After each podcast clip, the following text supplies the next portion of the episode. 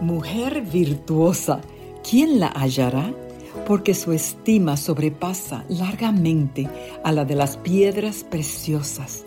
Te saluda Isis España y te invito a disfrutar de este hermoso devocional para damas, escrito por Mónica Díaz. Bienvenidas. Buenos días querida familia. La reflexión para febrero 9 se titula Cuatro mujeres. Dios usa a seres humanos falibles para llevar a cabo su voluntad. Ed Dickerson.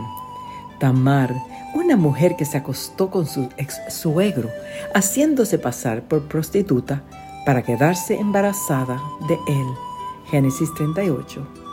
Raab no se hizo pasar por prostituta, sino que era prostituta. Josué 2. Ruth, aunque no tenía manchas de tipo sexual, en su historial era moabita, una mujer pagana, con quienes los israelitas tenían prohibido casarse. Betsabé, la adúltera, segunda de Samuel 11, mantuvo relaciones sexuales con un rey mientras estaba casada con un simple soldado.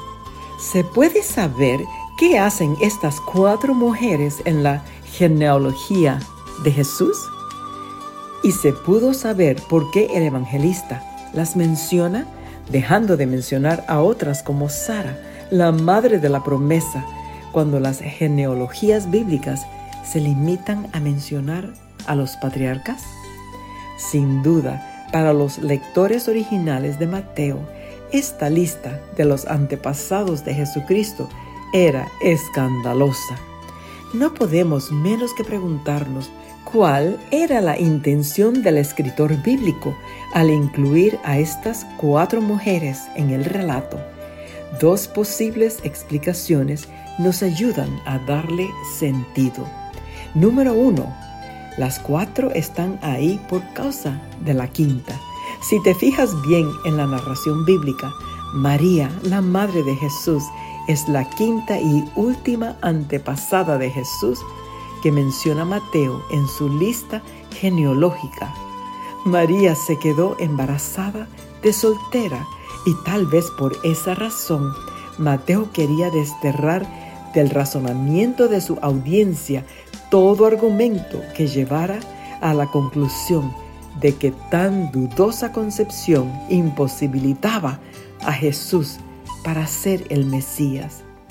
Si cuatro mujeres de dudosa reputación pudieron ser antepasadas de reyes de Israel, de la línea de David, de la cual naciera el Mesías, entonces también María podía ser la madre del Mesías, el rey de reyes.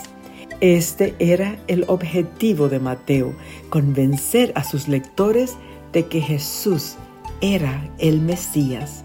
Número 2.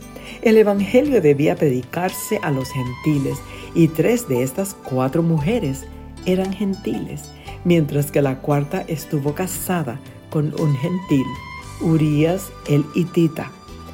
Si los gentiles podían ser antepasados de Jesús, también podían ser sus discípulos. Dios actúa a través de personas de carne y hueso. ¿Quién es el ser humano para poner límites al obrar divino? Lo débil del mundo escogió Dios para avergonzar a lo fuerte. Primera de Corintios 1:25. Que tengas un bendecido día.